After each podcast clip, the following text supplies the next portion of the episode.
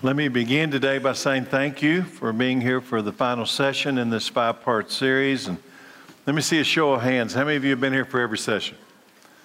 I don't know where the rest of you all have been.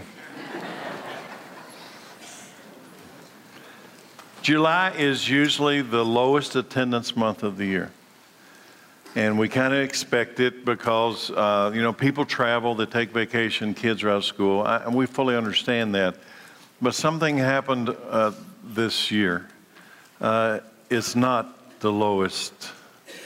There are five Sundays in July. We averaged 1,100 people per week in July. And, and it's not about the attendance issue, it's, it's this. I believe that this message is crucial, and it's urgent, and it's timely. And God assembles the body, not us. We don't know how to do that. And this word needs to go out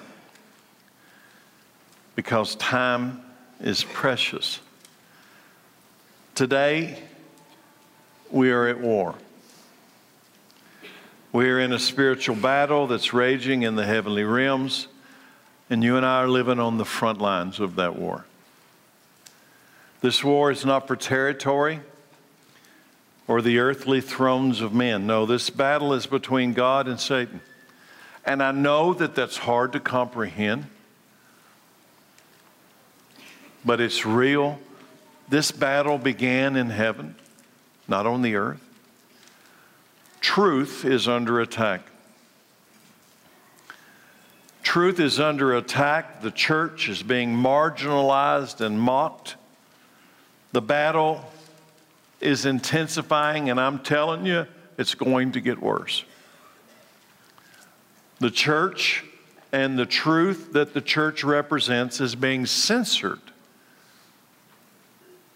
It's being censored in a country that once offered freedom of religious expression, and it looks like we will soon see persecution for those who hold the truth up high as truth. Hard to imagine that here. I want you to remember something as we enter this final session. Satan is the current ruler of this present world.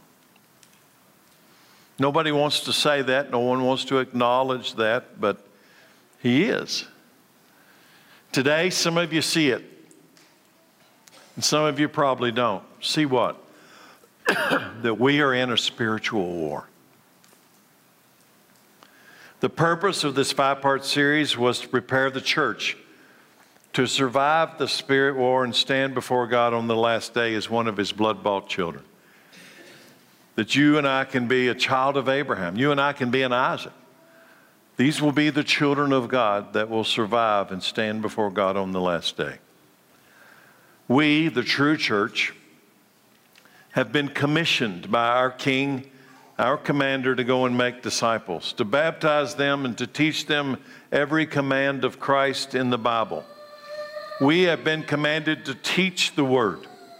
The Great Commission is clear go make disciples and teach the Word of God. We are to remain on offense. No matter what happens in the spirit war, we possess the sword of the Spirit. There may be times in which we have to back up and go on defense, but only for a moment. And then we get the sword of the Spirit and we advance again, no matter what it costs. We will all stand in front of this great King one day and give an account. So let's prepare ourselves for the spiritual battle that's raging all around us not just to survive. The title of the sermon series is Surviving the Spirit War. But I don't want to just survive, I want to thrive. I want to thrive inside this. Why do I say that? Because I'm convinced, and it's one of the reasons why I brought up that we're averaging 1,100 people in the lowest month of the year traditionally, is why this could be the greatest hour of the church. This could be the greatest hour of the church. And the reason I say that is when it is the darkest, is when the light is most powerful.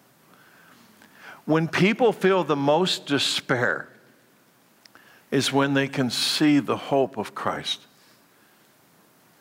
This is how the Apostle Paul closes his letter to the church at Ephesus. I've started every session with it. I'm, I don't know how you can make this more clear than this. Ephesians 6:10, a final word. Be strong in the Lord and in his mighty power. Why? Put on all of God's armor so that you'll be able to stand firm against whom? Against the strategies of the devil. For we're not fighting against flesh and blood enemies, but against evil rulers and evil authorities. Where are these based at? They're in an unseen world against mighty powers in this dark world. Uh, uh, you're fighting against evil spirits in heavenly places. I've told you this past four weeks that all creation is racing toward a single event. All creation, it's not just on earth, because the war is not just on earth. It's, it's in heaven and it's on earth. What? Racing toward a single event, which the the children of God are going to be revealed. The le- legitimate children of God, those who have been made one with Christ, will be revealed on the last day. I want you to notice in this next scripture, I'm going to be in Romans 8 18. It's, it's written to the Gentile church, and it begins with what? It begins with there will be suffering. Every war has suffering and you're in a spiritual war, but it ends in victory. So here we go, verse 18. What we suffer now, I, I don't know what you're going through in this life right now. I, I, don't, I know sometimes it's really hard when you experience the death of loved ones or sickness or great loss in your life. Whatever you suffer now is nothing compared to the glory that will be revealed to us later. Somebody say hallelujah. I don't know what it is you're going through, but you got to know that this is truth. For all creation is waiting eagerly for the future day when God will reveal who his children are. Can you imagine that day? He reads off the list in the Lamb's book of life. Against its will, all creation was subjected to God's curse. But with eager hope, the creation looks forward to the day when it will join God's children in glorious freedom from death and glorious freedom from decay. For we know that all creation has been groaning as in the pains of childbirth right up to the present time.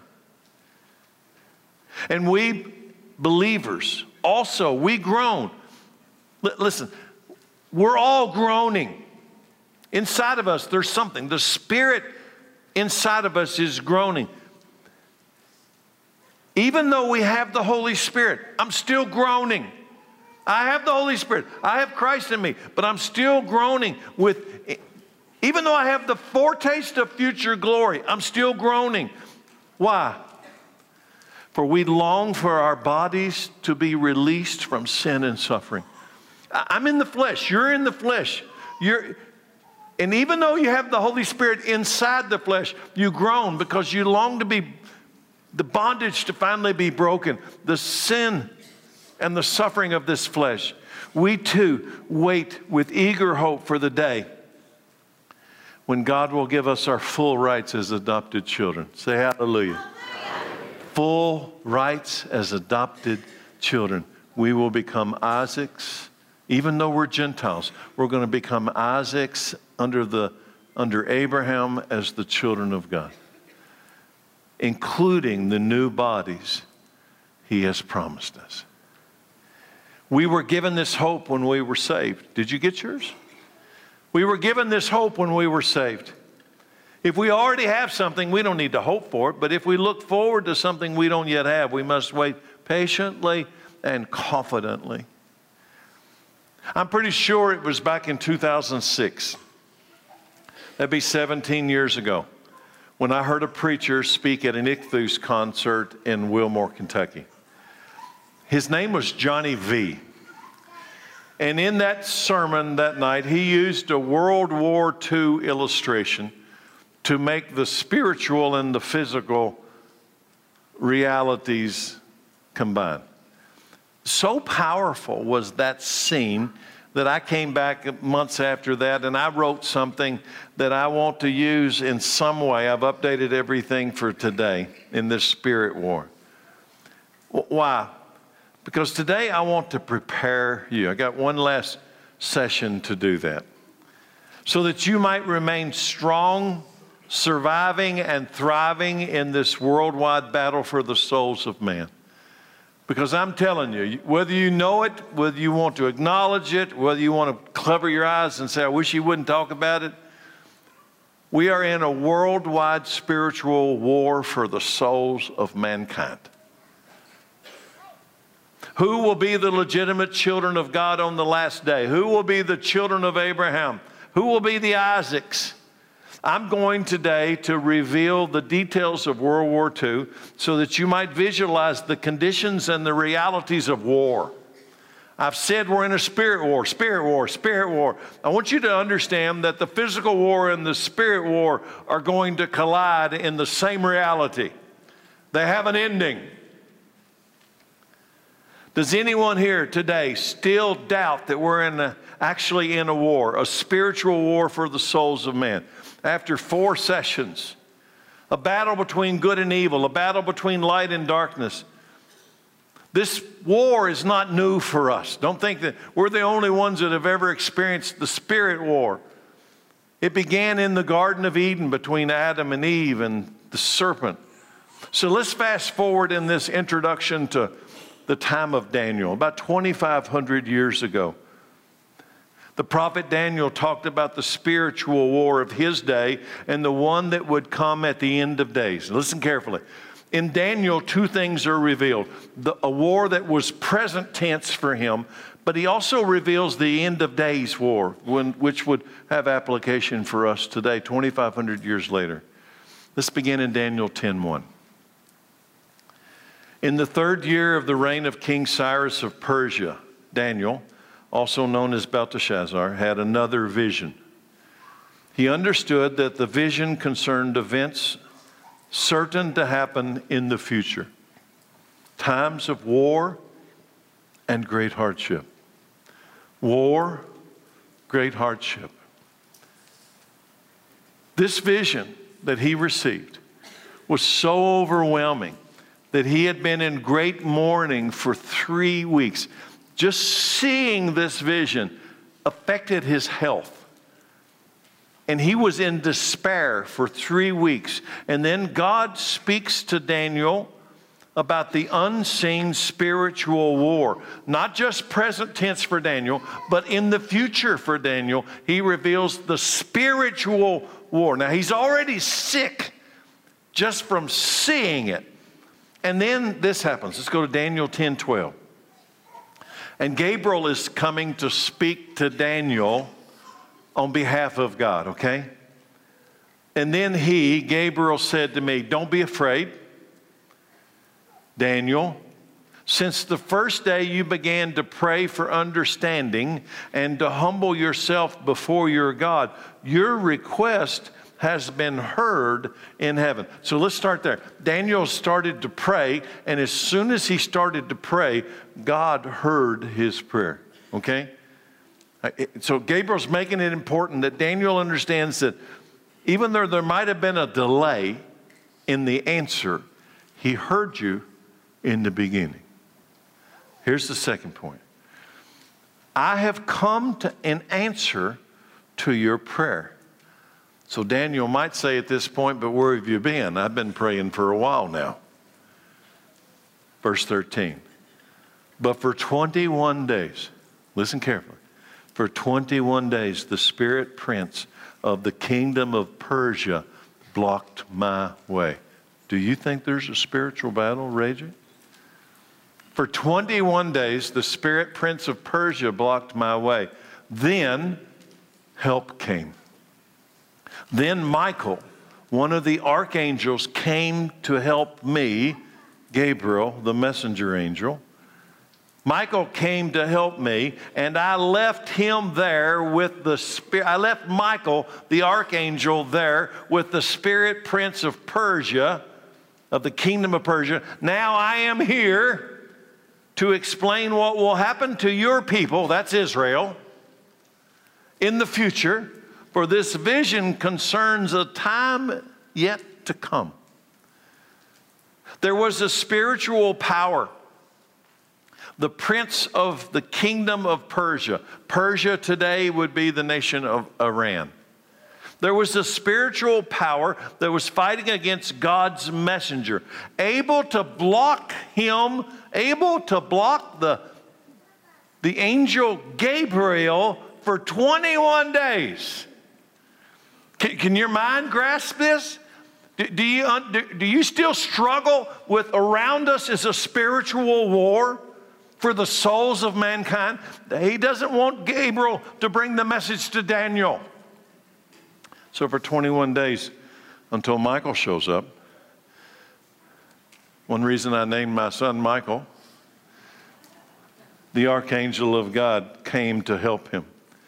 That same time of spiritual battle with Michael is revealed, the same type of spiritual battle with Michael is revealed by the Apostle John in the Revelation. But this time, the adversary is called out by name.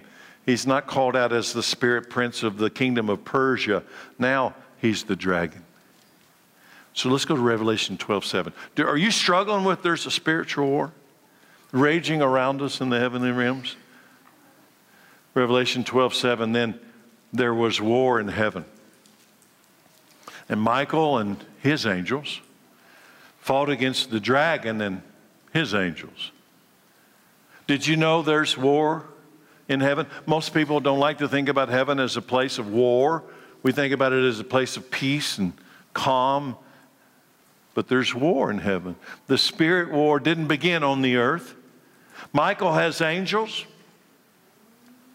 and the dragon has angels, and they are at war.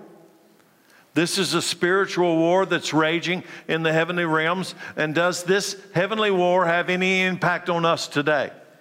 The very fact that it took 21 days for Gabriel to get to Daniel, even though God heard the message in the first day, ought to tell you there's a battle that's raging around us as well. In this same scene, in the same scene, the dragon was specifically attacking whom? The dragon is attacking the offspring of the woman, which is representative of Israel, and all who hold to the testimony of Jesus, which is representative of the church. He's attacking Israel. The dragon, the spirit war, is attacking Israel and the church. Let me read it to you, verse 17. And the dragon was angry at the woman. There's Israel. She's giving birth to a child. That's the Messiah. He's angry with the woman and declared war against the rest of her children, Israel, the Jewish people. All who keep God's commandments, and here comes the church, and maintain their testimony for Jesus. There's the church. Who's the dragon angry with? Who is he after? Israel and the church. Do you believe we're in the final days of this great spiritual war? a final days countdown? I do believe that. Will you be strong enough to survive in this great spiritual war? I have spent four weeks, four Sundays, five counting today, trying to make sure that everyone will be equipped with the truth that will enable you to be a survivor of this great spirit war. Here's how Paul describes He says, Be strong in the Lord and in His mighty power. Put on all of God's armor. Why? So that you'll be able to stand firm against the strategies of the devil. Will you have oil in your lamp when the door opens and the bridegroom comes? When Jesus gives his description of the last day, he describes it in this way. There were, bride, there were bridesmaids that had gone out and they, they didn't have they, there were 10 of them, and five of them didn't have enough oil. So there was an announcement. And what was the announcement? And by the way, the announcement comes in advance. So it gives them a warning in advance the bridegroom is coming. But he didn't come immediately. But the bridegroom was coming. So everybody knew the bridegroom is coming, right? But then they got tired and they got distracted. And some had prepared for the long haul, and some had not prepared for the long haul, and they ran out of oil in their lamps. And then the bridegroom came. The day came, and the door opened. And when the door opened, five of the ten, it's not good math. Five of the ten went through the door. Whatever your theology is, the truth is five of the ten went through, five did not. It's not good math. The door closes. And those on the outside knock on the door. We're ready now. But the door did not open. He said, I don't know who you are. That's Jesus' description of how this war ends. Will your name be listed in the Lamb's book of life as one of the blood bought children of God on the last day? Will you be an Ishmael or will you be an Isaac? Now, listen carefully. I've said for a long time now, you can become an Ishmael. You, Ishmael is just this picture of what it is when a substitute takes your place on the altar of death. That a lamb takes your place on the altar of death. Will you be an Ishmael or an Isaac? So let's begin this final session in surviving the Spirit War by looking back at the events that led up to World War II. The physical battle that can help us understand the spiritual battle today. And by the way, do you think World War II was only a physical war? I want you to think about that. Do you think World War II was just a physical war? What about this? Is it interesting that Hitler, during World War II, tried to kill the Jewish people. In fact, he did kill six million of them. So I want you to hold that in answering the question do you think World War II was a physical only war? It had nothing to do with the spiritual realm. Then why did Hitler try to kill the Jewish people, eradicate the earth of the Jewish people? And as I say that, let me quote that scripture again. And the dragon was angry at the woman, Israel, and declared war against the rest of her children. Do you see it? It's a spiritual war. World War II was a spiritual war. On July 29th, 1921, at the age of 32, Adolf Hitler took control of the Nazi Party in Germany. On January 30th, 1933, Hitler is appointed Chancellor of Germany, and on March 23rd, just three months later, he assumed dictatorial powers, absolute authority. Abs- he was given absolute authority as the ruler of Germany. Five years later, on March the 12th, 1938, Germany invades Austria. Soon to follow was Czechoslovakia and Poland. A world changing event happens next. On September 3rd, 1939, Britain and France declare war on Germany. Eight months later, Germany invades Denmark and then Norway.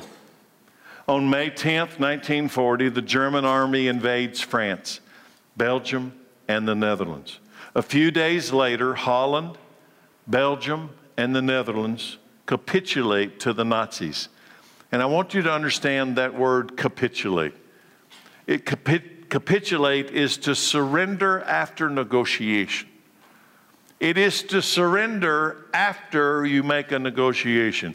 But basically, what it means is that these three countries, Holland, Belgium, and Norway, ceased to resist the German army. They ceased to resist, they capitulated.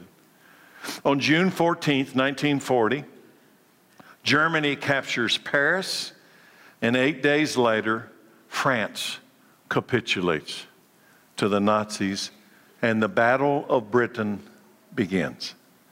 Nearly two million French soldiers were taken prisoner at that time.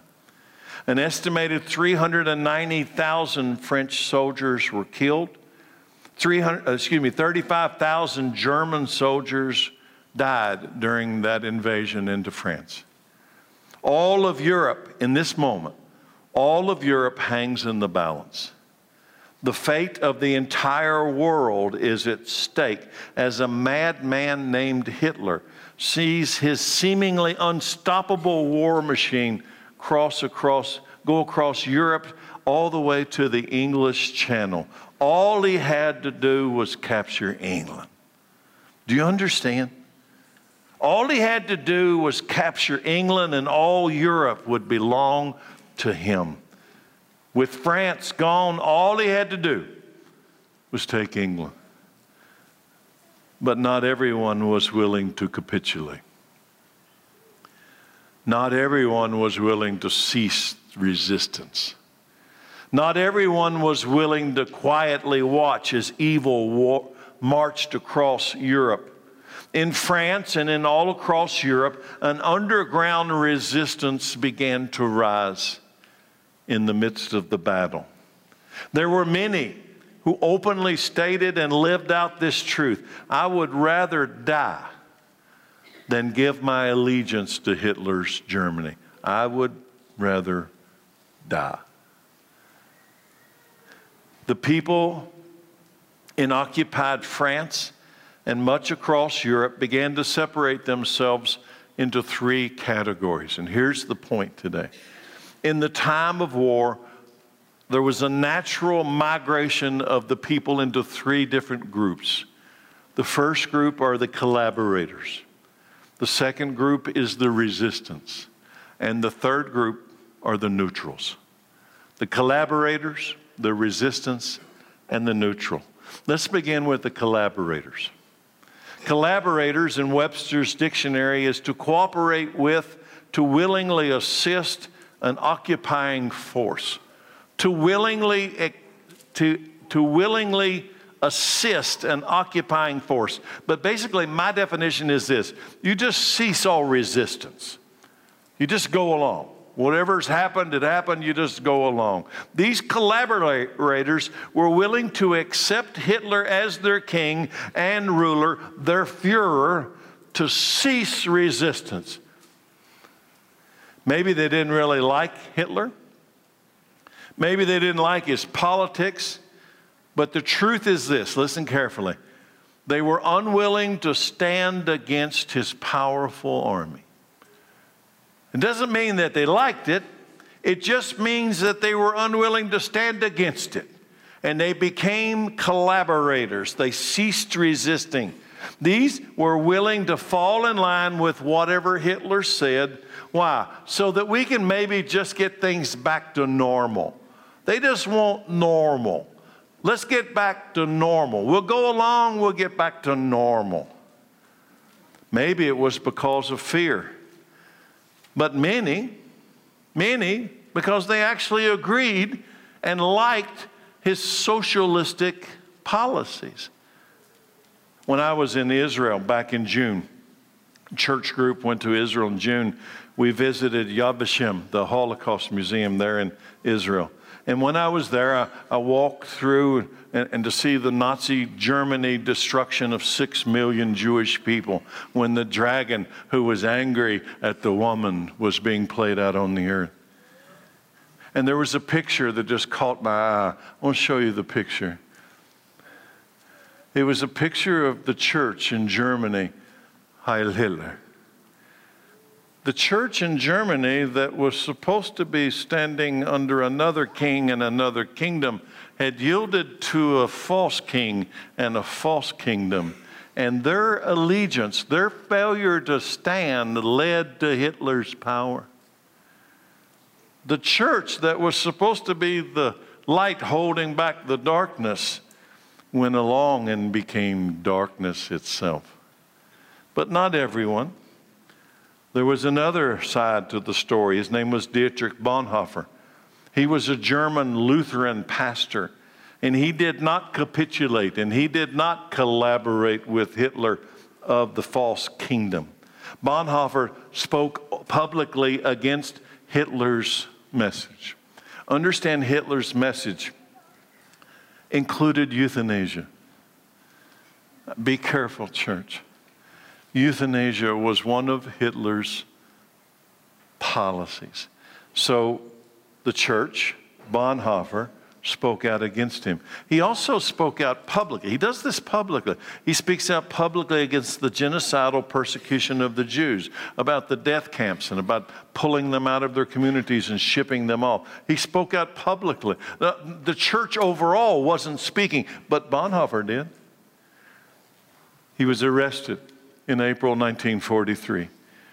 He was imprisoned for one and a half years. Later, they hanged him by the neck and killed him. Why? Because he spoke against Hitler's policies. Now, I started this morning by telling you that we are at war.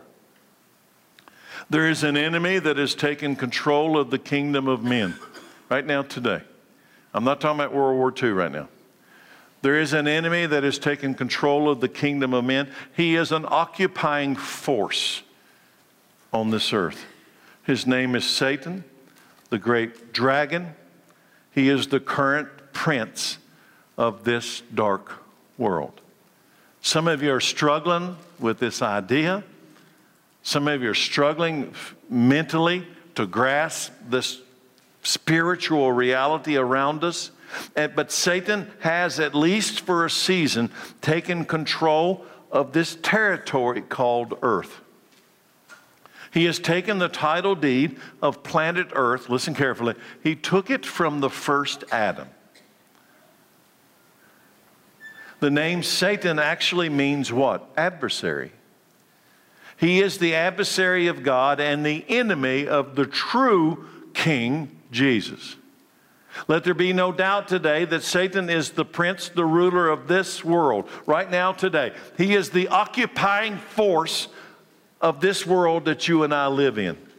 He is our modern day spiritual Hitler who desires to conquer the world and bring in his hatred of the Jewish people, the church, anything that is of God, he is against. Jesus himself declares Satan to be the present ruler of this world. In case you're struggling with this description, Jesus himself declares Satan as the ruler of this world. In John 14 30, Jesus said, I don't have much more time to talk to you. He was getting ready to go to the cross because the ruler of this world approaches, but he has no power over me. Do you see the war? There is one who is coming the ruler, he'll be the ruler of this world, but he has no power over Christ. Why? Because Christ is higher, he is greater. Can you see it? The spiritual war, the battle between good and evil. There is an occupying force, and the battle is between Satan and God. Today, just like World War II, many, yes, even in the church, have just capitulated. They have ceased to resist this adversary named Satan. Here's what it looks like in modern day terminology. Let's just go along so we can get along. Let's just go along so we can get along. Many have unknowingly become collaborators with Satan. They are willing to just go along with this simplistic idea that if we go along, we'll just get along and everything will smooth out, we'll get back to normal. Many have unknowingly done so. For them, the battle seems too big. It's too big to win. Or maybe they even agree with the earthly promises of this adversary. But either way, there's no longer any resistance. It's just surrender to the dark king. It's just surrender to the dark kingdom. Yes, even in the church. I get it in the world, but I don't get it in the church this go along to get along ideal. Understand that that also took place in World War II. They were called collaborators. But I told you there were three groups. Here's number two they were called the resistance. These are the ones that refused to pledge their allegiance to the adversary, Hitler. They refused. They didn't just do it quietly, they would publicly refuse. These are the ones on earth that would rather die than to surrender to the invading ruler. They would rather die than surrender to this occupying force, this false king, this false kingdom. I'd rather die. Before the 1960s hippies stole it, this peace symbol was used as a powerful tool in France inside the resistance. The French resistance used this symbol I'm holding up. It was a symbol of peace, and it was also a symbol of the resistance and the rebellion against Hitler and the Nazis, what they called the occupiers.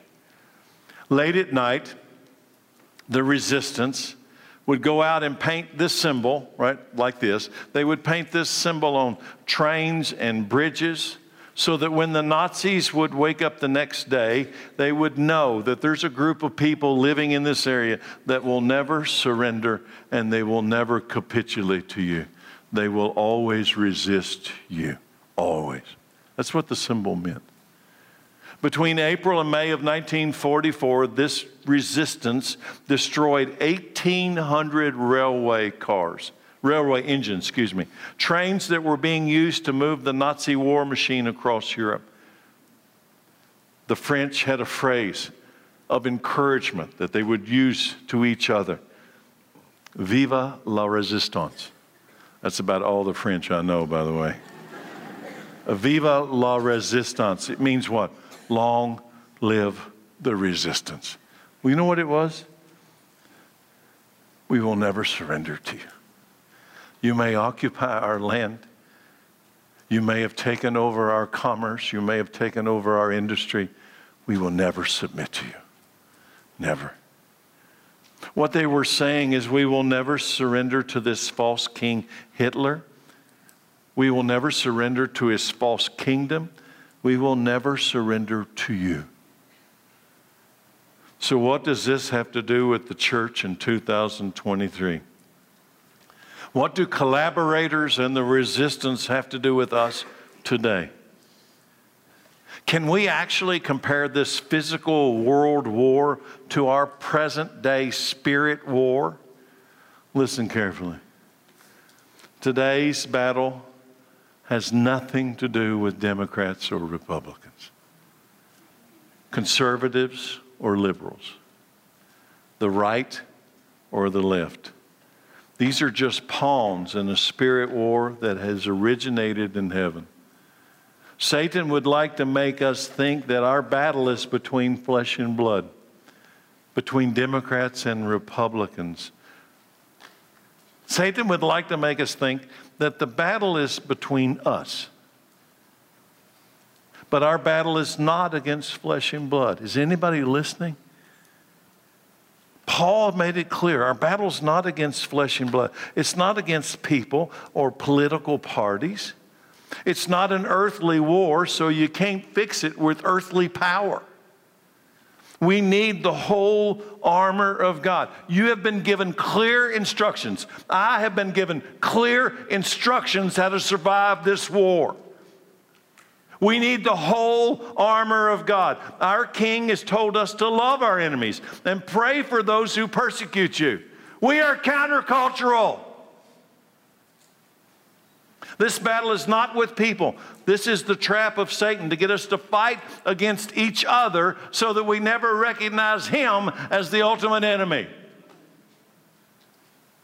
You, the church, won't need to blow up any train cars. Just hold up the truth, the sword of the Spirit.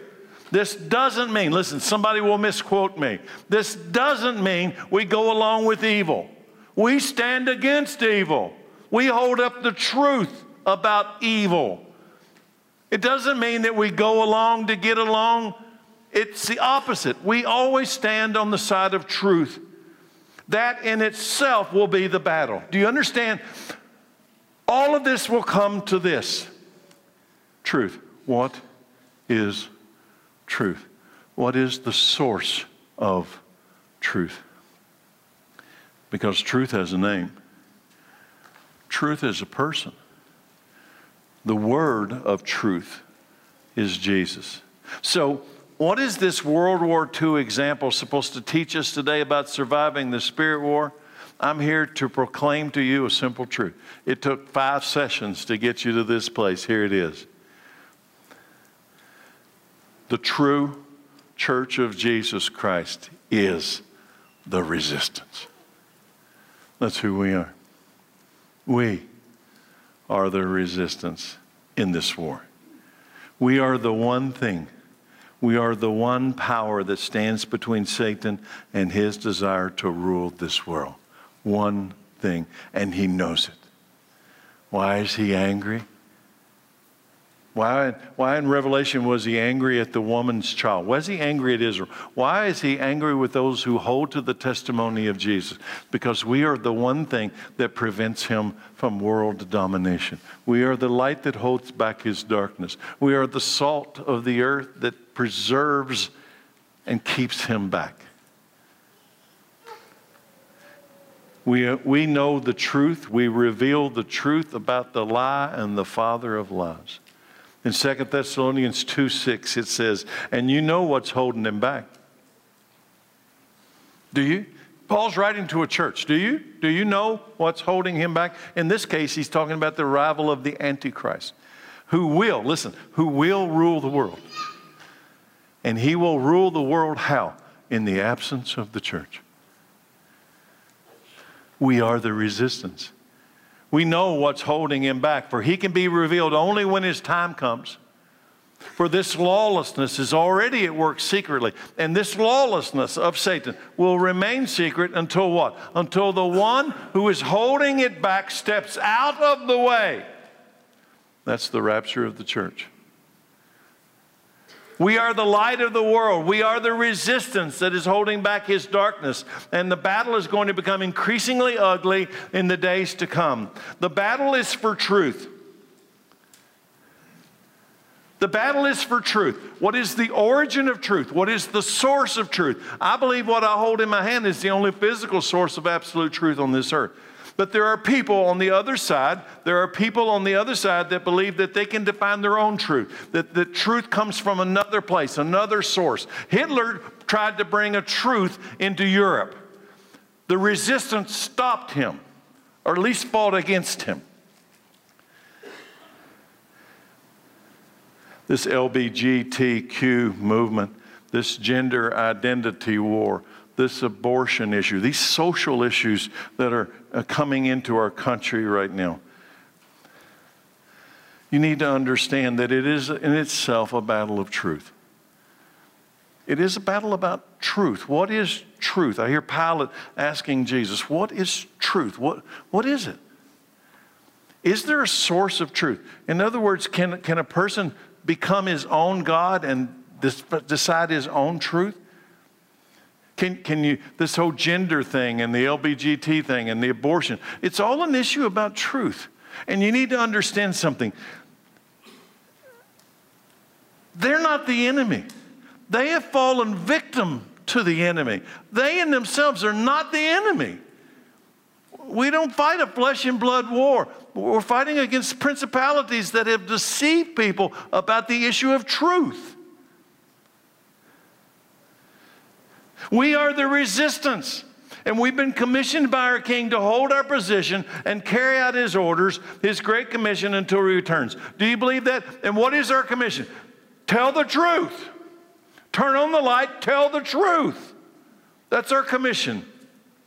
We are to remain on offense not just to survive, but thrive in the spirit war of the last days. How? We, we turn on the light and tell the truth. To carry out the Great Commission, we stand our ground, we hold our position, we advance into the darkness, holding up the light of truth.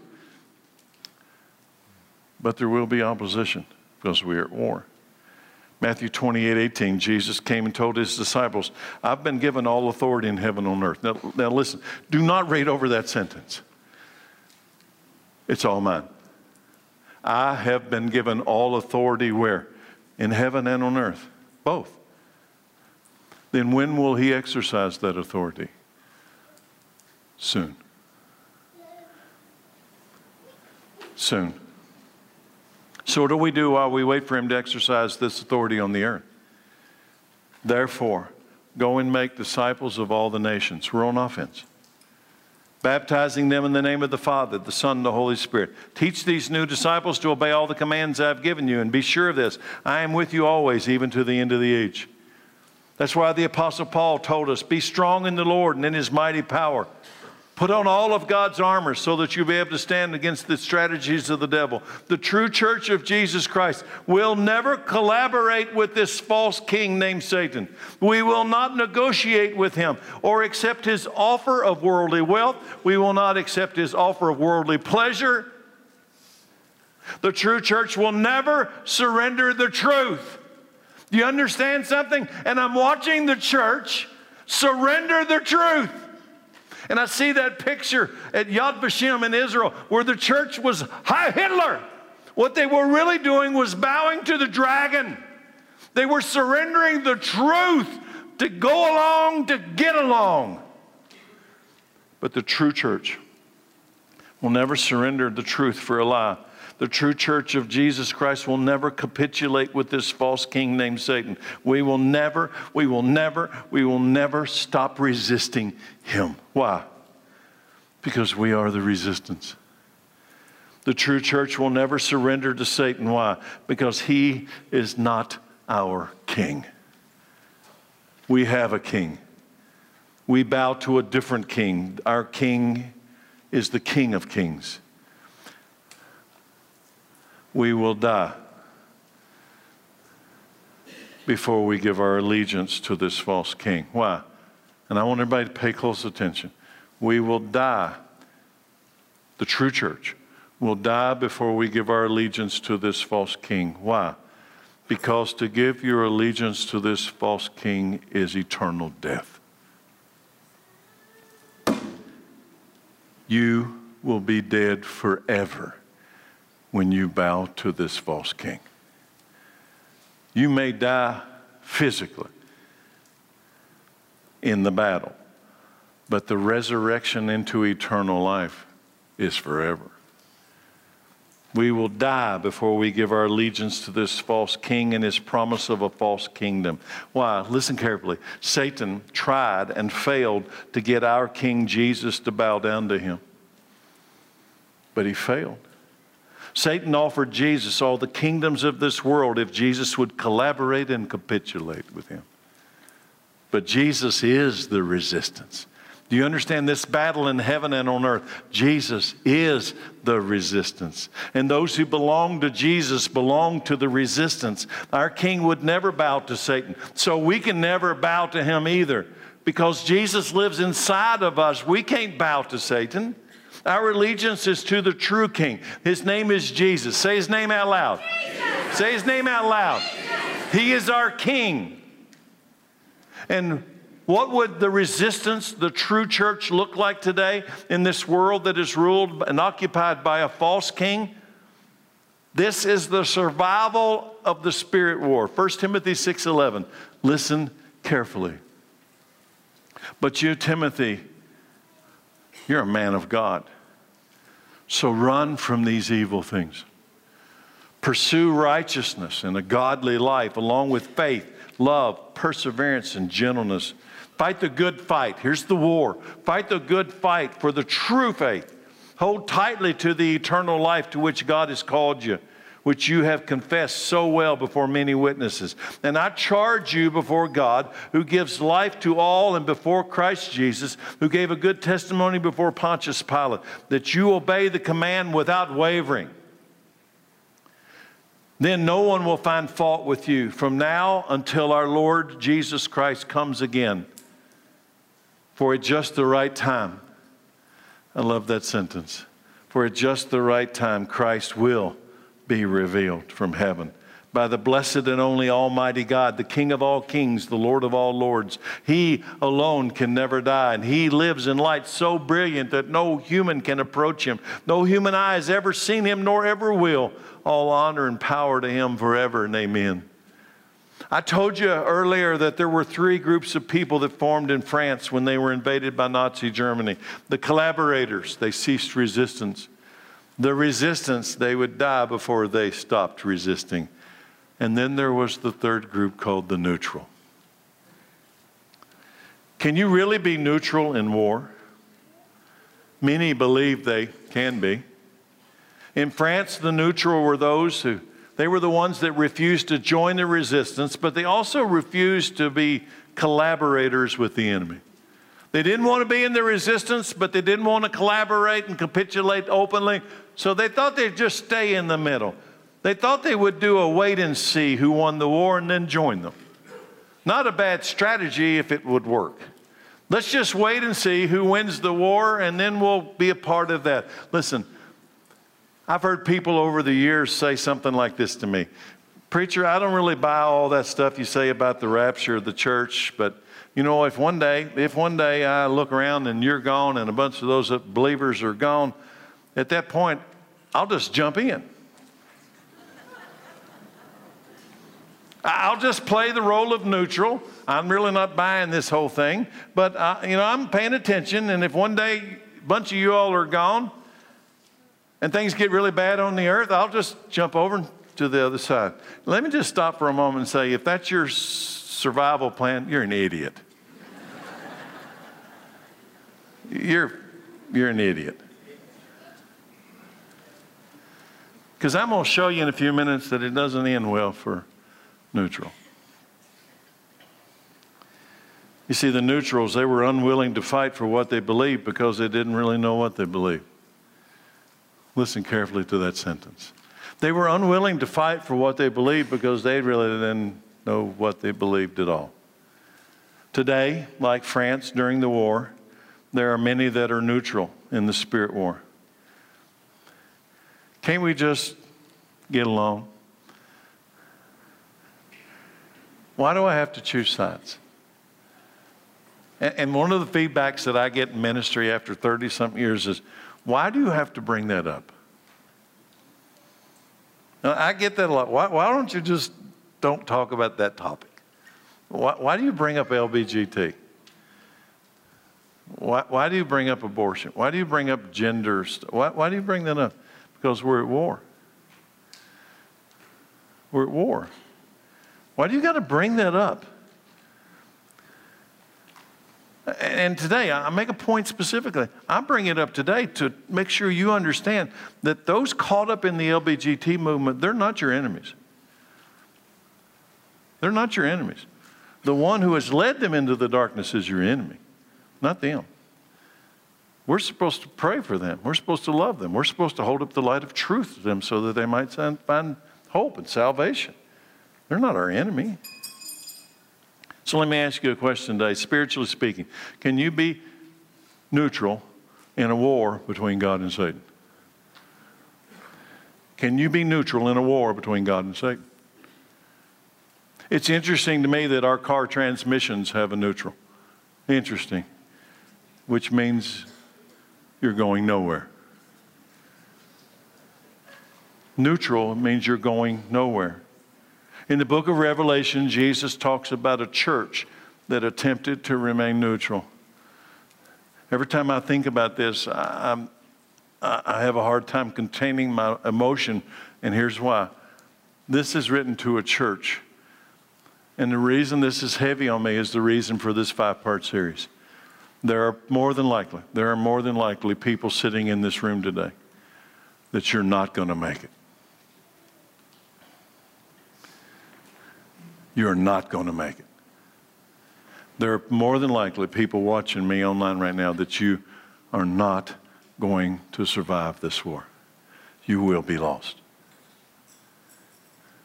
And you will be lost because you were neutral. And why do I say that? With authority, why do I say that? Because Jesus describes the church at Laodicea in that way a church not pagan unbelievers. He describes a church. Here's how he puts it. Revelation 3:14. Write this letter to the angel of the church in Laodicea, the church.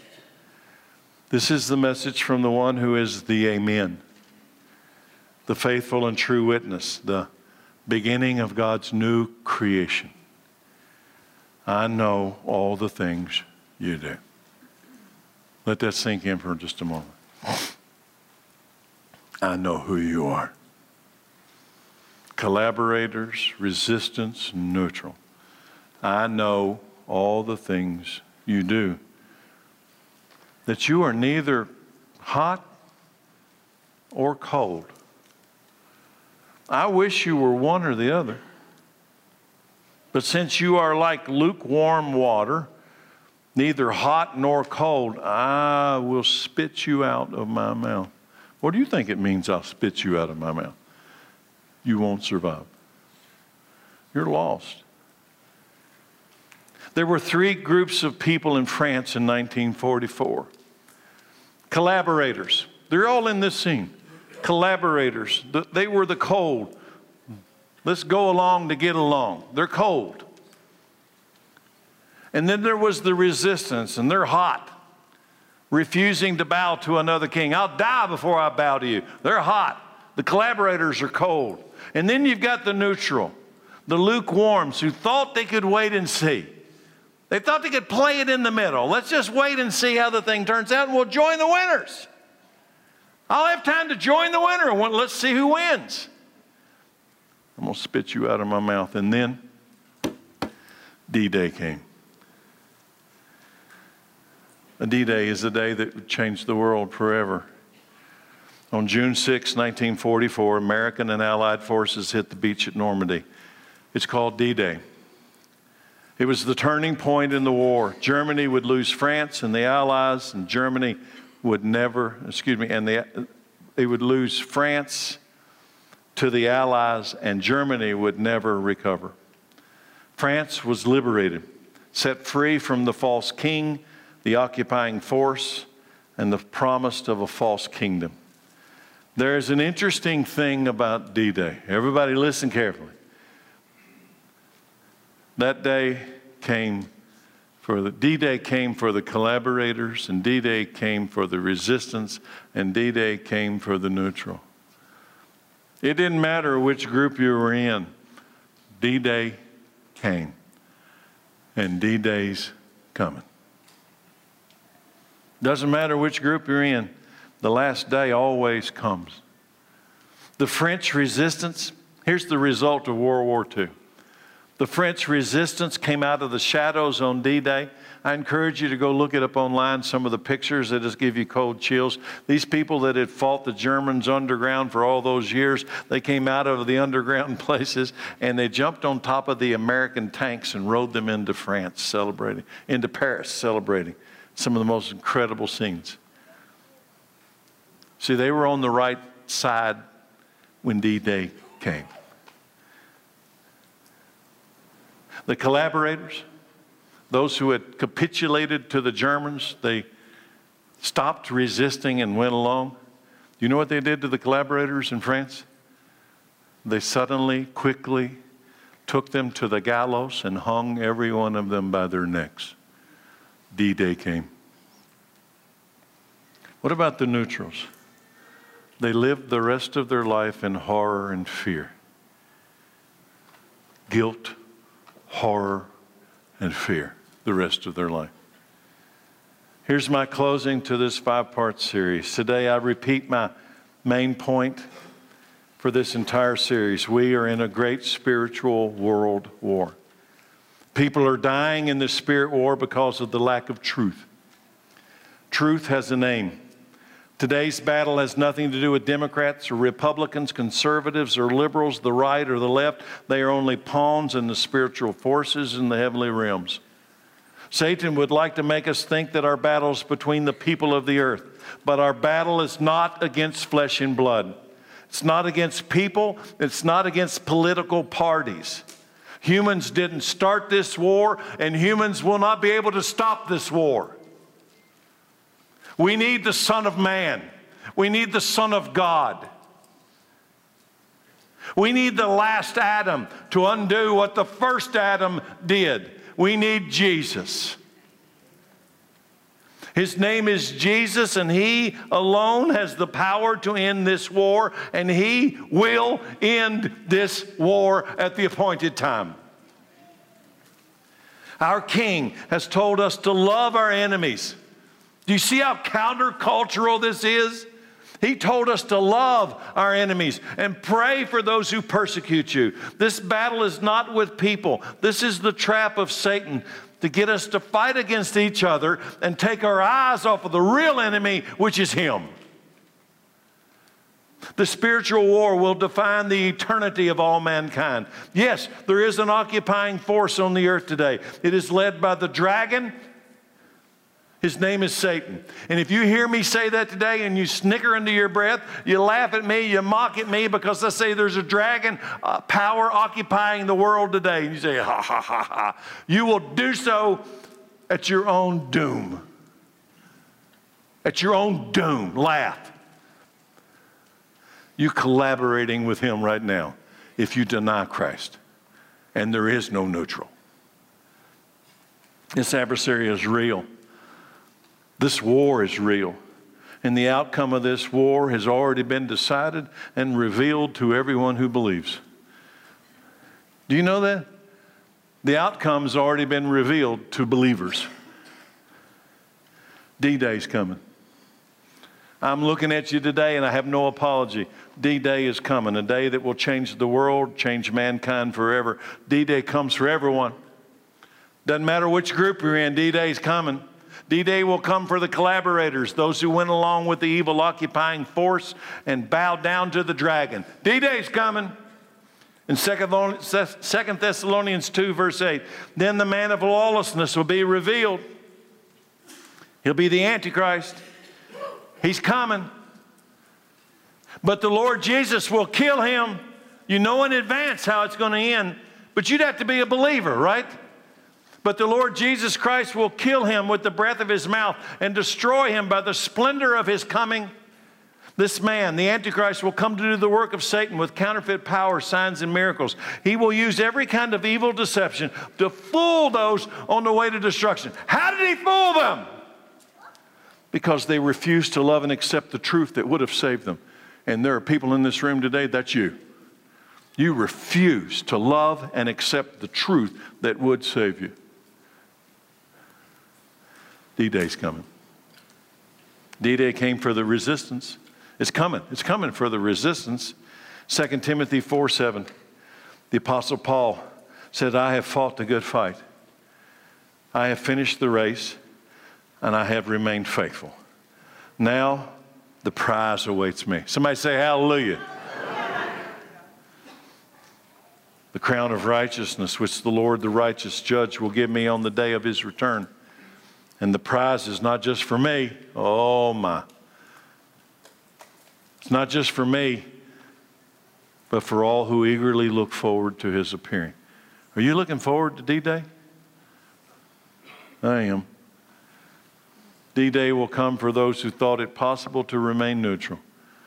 D Day's coming for those who think you can do a wait and see salvation plan. Joshua 24.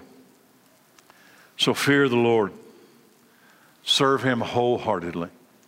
Put away forever the idols of ancest- your ancestors' worship when they lived beyond the Euphrates River in Egypt. Serve the Lord alone. But if you refuse to serve the Lord, then choose today whom you will serve the dragon or the Christ. Choose today who you will serve.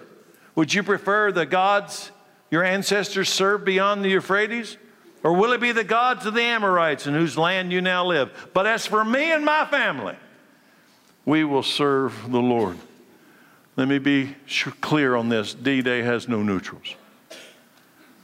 There is a worldwide spirit war raging all around us today. There is an occupying force at work on the earth today led by the great dragon. There are only two sides to this war. You and I will choose our sides. I implore you, I beg you today. I don't, I don't know how to, I don't have any words to be more clear. Join the resistance while you have time. join the resistance.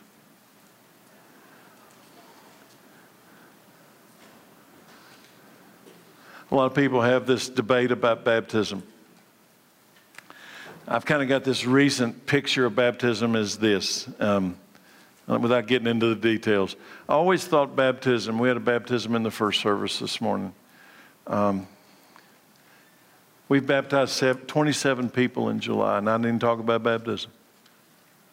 Anybody listen? We baptized 27 people in July, and I haven't been talking about baptism. You know what picture I see about baptism? Baptism is a public declaration that I'm changing sides in the spirit war. I'm changing sides. I'm, I'm leaving the collaborators and I'm joining the resistance. And I'm doing it publicly. You know, people in, people in other countries in the Middle East, I read these stories about Muslims who have had these visions of Christ at nighttime. It just moves me to read that. He's calling out these Muslims. They're having these dreams, waking up, finding a church, and getting baptized, knowing that when they get baptized, they're going to they're to die, or, or at a minimum, they're going to be shunned from everybody that they've ever known. And yet they do it publicly. Why? I'm changing sides. I'm joining the resistance. Yes, listen, it's dangerous to join the resistance. But you know what's more dangerous? You know what's more dangerous is to belong to the false king and the false kingdom when D Day comes and the true king arrives. That's dangerous because that will last forever. I know how this world war ends. Do you? And yes, I'm saying our king is coming soon. D Day is coming soon. Do, do you know what the D in D Day means? Most people don't. Do you know what the D in D Day means? Day. Why, why did they name it D Day? Because in the military, it was a code word. And they used the code word so that nobody spies could ever be able to figure out what day D Day would happen. So they just called it D Day so that it couldn't be, spies couldn't figure out its date the day. And I think that's interesting in this analogy because I don't know the day or the hour that D Day is coming. I know it's the day. And maybe it's today. Maybe it's tomorrow. Maybe it's 20 years from now. But I know how it ends. Here it goes Revelation 17 14. Together they will go to war against the Lamb. This will be the last battle. They'll go to war against the Lamb, but the Lamb will defeat them. But the Lamb, He will defeat them because He's the Lord of all lords and He's the King of all kings. The dragon's going to be thrown into uh, prison. And His called and chosen faithful ones are going to be with Him on D Day. Somebody say hallelujah. His called and chosen ones, the survivors of the spirit war, will be with him on D Day. My final word in this five part series will be the scripture that the Lord impressed upon me supernaturally on several occasions. I don't, I don't have to tell you about that. I'm just going to give it to you today. It begins with this it's at the end of the Olivet Discourse, and Jesus says, Heaven and earth will pass away, but my words, my words never going to pass away. This is it. This is truth. And here's what he says. Verse 34. Put up 34. Watch out. Don't let your hearts be dulled by carousing or drunkenness, by the worries of this life. Don't let that day catch you unaware like a trap. D Day. Don't let that day catch you unaware like a trap, for that day will come upon everyone living upon the earth. But stay alert at all times and pray. You see his urgency? I'll ask Chad to come on out. You see his urgency, but stay alert at all times and pray. Pray what? Pray that you'd be strong enough to escape these coming horrors and stand before the Son of Man. Don't let that day catch you unaware like a trap. For that day will come upon everyone living upon the earth. But stay alert at all times and pray. I'm taking that literal. Pray that you'd be strong enough to escape these coming horrors. Number one, that would be the tribulation. If you miss the rapture of the church, you're going to live during the Antichrist reign on the earth. Seven years of hell on the earth your mind cannot comprehend, followed by hell itself. Do you believe there's a war? Will you survive the spirit war? There's one way. Only one way to survive. The Spirit of Christ is inside of you, making you a blood bought child of the Most High God. There's no maybe, almost, a little bit, you're in or you're out. You're saved or you're lost. So today we're going to sing a song. It's an invitation. I have no idea what the Holy Spirit's doing inside of you, what He's revealing to you. I have no idea what that is. I know this the hour is short, the message is urgent, the call of God is He's opened the door. I told you earlier the math's not good. Five of the bridesmaids went in, five did not. The door closed. Are you ready for the bridegroom? Don't think you can decide on D Day. You won't be able to. Father, we give you this series to honor you, to honor your word to honor your name. Now, Father, Holy Spirit, draw us to you. Give us eyes so we can see, ears so we can hear, hearts that will obey you. May we be the resistance. You are the resistance. You will never bow to this false king. And because you live in us, we cannot bow to him either. So, Lord, may we be the resistance while we wait for your arrival. And now, today, Move among us, sanctify us, set us apart as yours, seal us with your Holy Spirit, mark us as those who belong to you, and sustain us by your power in the time of waiting. In Jesus' name and amen. Let's stand.